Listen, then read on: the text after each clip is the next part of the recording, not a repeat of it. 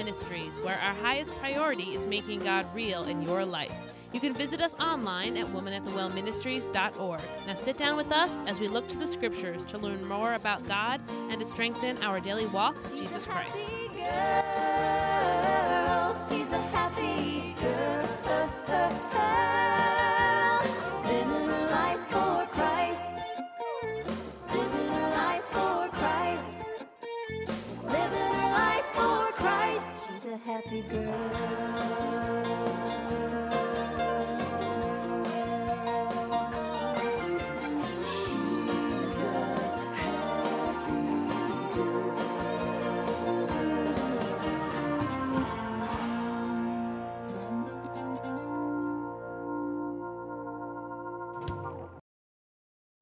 Every cause has a champion. As Christians, we have Jesus, providing our needs and blessing our lives. But I wonder, do you champion Jesus? Are you sharing your love for him with the world? Do those around you know that you are a Christ follower? Could they recite your favorite football team or vacation spot, but would not know your devotion to God? Join us in this podcast of Women at the Well Ministries as Kim takes us on a journey through the scriptures, revealing our role in spreading the gospel through our witness. Hello, and thank you for joining us in this podcast of Woman at the Well Ministry. Let us pray. Our kind and most gracious to Heavenly Father, Lord, I just want to thank you. I want to thank you, Lord, for loving me and for holding me close to you, Lord. And I want to thank you for your precious words that we have, that we may study and know and grow close to you. I thank you, Lord, for your promises. I thank you, Lord, for your devotion to us. And I would just ask, Lord, that you would open it up each of our hearts and each of our minds, Lord, and allow us to grow closer to you during these few moments that we spend in your scriptures. Lord, help us to be more of what you would have us to be. And in Jesus' name we pray. Amen. I want to read for your hearing, please, out of Isaiah chapter forty-three and verse ten. And it says, "Ye are my witnesses, saith the Lord, and my servant whom I have chosen, that ye may know and believe me, and understand that I am he. Before me there was no God formed, neither shall there be after me." The first part of this verse gives a Christian a charge, and that charge is this: ye are my witnesses. I have chosen you.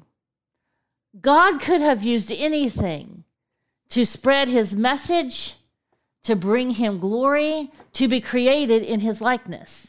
But he chose us to be created in his likeness and has given us the opportunity and the commission to be his witness. Now, what does it mean to be a witness? Well, when we think of a witness in a legal f- term, we think of somebody who has actually seen an event, who has watched an event unfold, and who can recount to someone what they saw and what actually happened. Sometimes we have character witnesses. And when you have a character witness, that person can speak to the character of someone with authority and can verify who that person is because they actually know them. In both of these scenarios, the witness is someone who is intimately involved in what they are witnessing or what they are confirming or what they are verifying. There's somebody who has seen the event happen and can tell you what they saw, or it's somebody who knows the person and can tell you who that person is. And he calls in Isaiah chapter forty-three and verse ten for us to be his witnesses. We are to be able to account the life of Jesus, not word for word and event by event, or perhaps fact by fact. I don't believe that's at all what he's getting at. I believe he wants you to know him well enough to understand when you can recognize him in a situation, to know what his intents are, to know how he maneuvers, what his characteristics are, the great things he's done, which will increase your faith,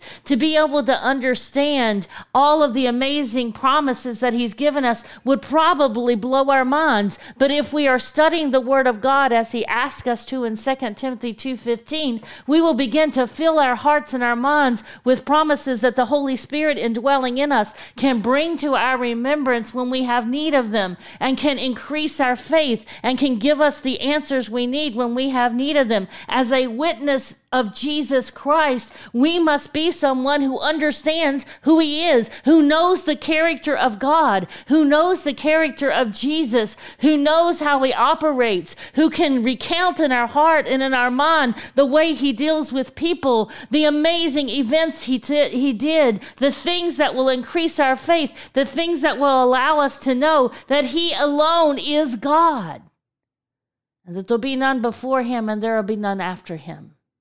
To be able to understand that Jesus is different than any other man on this earth, because he was fully God and he was fully man. He was sinless and he was perfect. And his love was so complete that he went to the cross of Calvary and shed his blood so that you and I might go free. These are important things that as a Christian, as a witness of God, you must understand, not to the point of recounting, but to the point of applying them to your life so that you are a living testimony of a relationship with a risen Savior. Jesus is real. But how real is he to you? I'd also like to turn you to Matthew chapter five, beginning in verse fourteen. It reads as this: Ye are the light of the world. A city that is set on a hill cannot be hid. Neither do men light a candle and put it under a bushel, but on a candlestick, and it giveth light unto all that are in the house. And here's his charge: Let your light so shine before men that they may see your good works and glorify your Father which is in heaven. Isaiah says that we are his witnesses, and Matthew tells us that we're the light of the world and that we are to let our good works glorify our Father.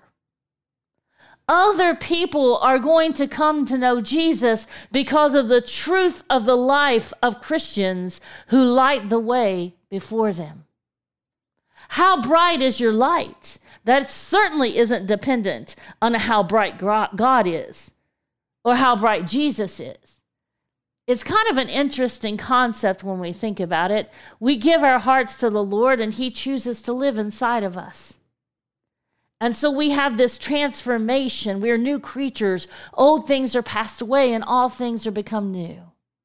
But you know, when I buy a, a lamp, depending on the lampshade, depends on how much light a watt will give off into my house. A sixty-watt bulb is going to give off sixty watts. But what I see in the house is going to be dependent on what my lampshade is.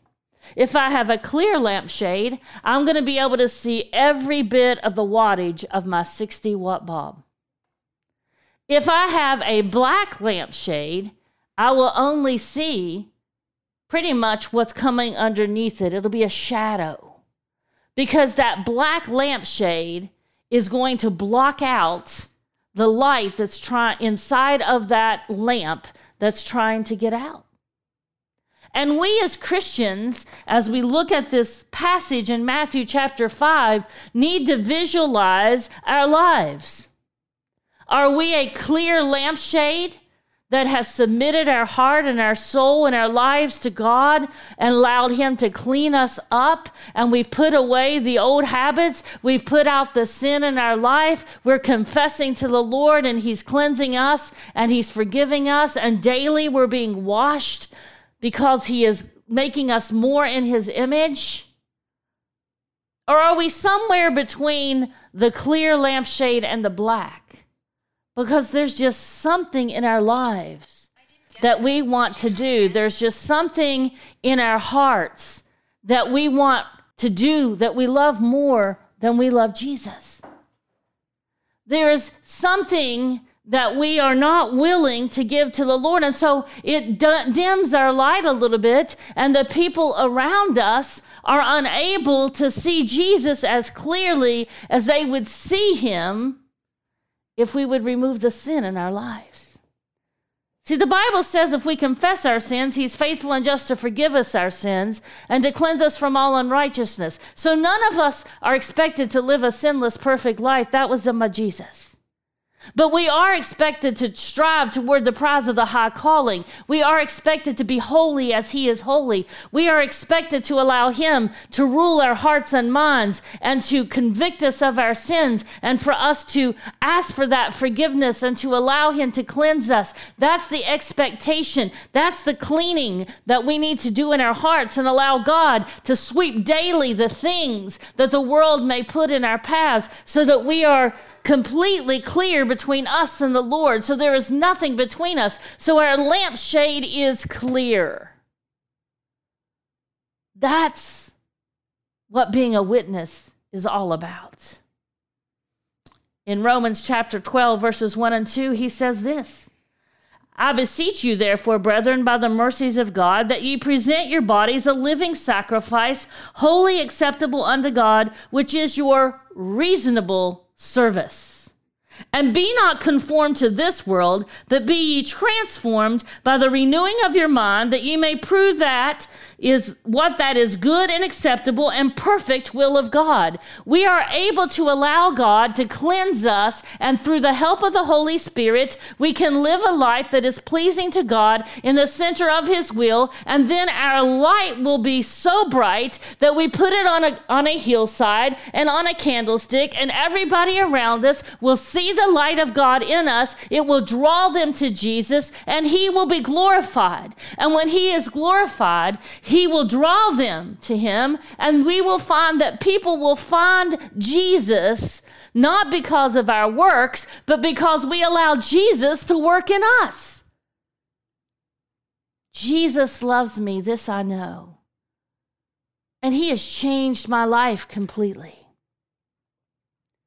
I want the world to have what I have. I want people to know that Jesus is real and that it's a personal relationship and that I can have him in my life and he's as close as a brother and that he loves me and that I have a personal relationship with the King of Kings and the Lord of Lords, and I am nothing special. I'm just a girl in Milton, West Virginia, and he sees me as his own. He knows me by name. See, that's what a witness does. He can stand for me. He knows everything about me, and he still loves me. But can you stand for him? If you were called to be a witness for who Jesus is, could you say it? Not with just words, but with your life? As Mark chapter eight, when we talked about that in our, our previous podcast, whom do you say that I am? Could you give an accurate account of Jesus? Do the people around you know that you are a Jesus follower? Do they know that you love him? Do they know what he has done for you? Do they know how he's changed your life? Do they know how he answers your prayers? Do they know how he directs your paths? Do they know how he provides your provisions? Do they know about the blessings that he gives you? Do they know that he never leaves you nor forsakes you? Do they know that he strengthens you to get done the things you need to get done? Do they know that he supports supplies your every need? Do they know that he walks and he talks with you and that you are his and he is yours and that he knows you by name? I imagine they know your favorite team. I imagine they know about your la- latest vacation. I imagine they know about some events in your life that you thought were amazing. But do they know who Jesus is to you? Have they kind of gotten beside of you in a quiet place and said, hey man, in the midst of turmoil and trouble, I see you're hurting, but you have hope. When I come into that turmoil and trouble, I don't seem to have that hope. What is it that makes you different?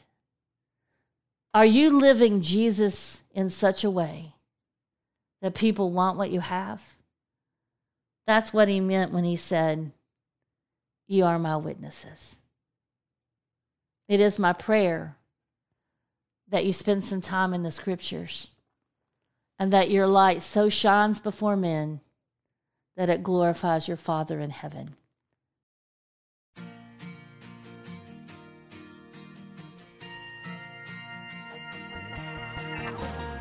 Thank you all for joining us today in this program of Woman at the Well Ministries. We pray that it has been a blessing to you, and we encourage you to reach out to us through our website or our Facebook page. You can find us at W A T W M dot org and at facebook dot com slash W A T W M, where you will find devotions and many additional Bible resources to enhance your personal walk with God. Women at the Well Ministries is a nonprofit organization dedicated to serving our Heavenly Father, and it is through your loving and generous support that our ministry continues to bless others. If you would like to partner with Women at the Well Ministries, please visit our website at W A T W M dot org. We would like to thank the gospel group Fudge Creek for letting us play their hit song, "Happy Girl." Greatly appreciate your prayers. Know that we pray for our listeners. Remember that God loves you and you are loved. Friday evening in Cheese Downtown, everybody is wearing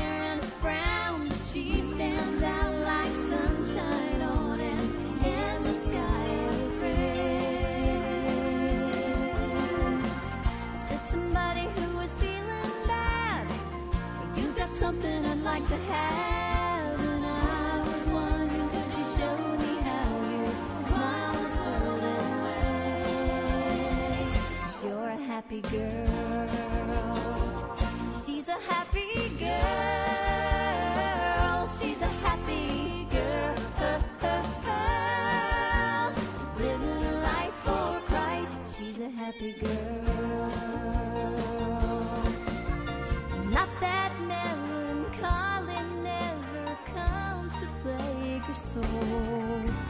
She just knows whatever happens, God is in control. She's a happy girl.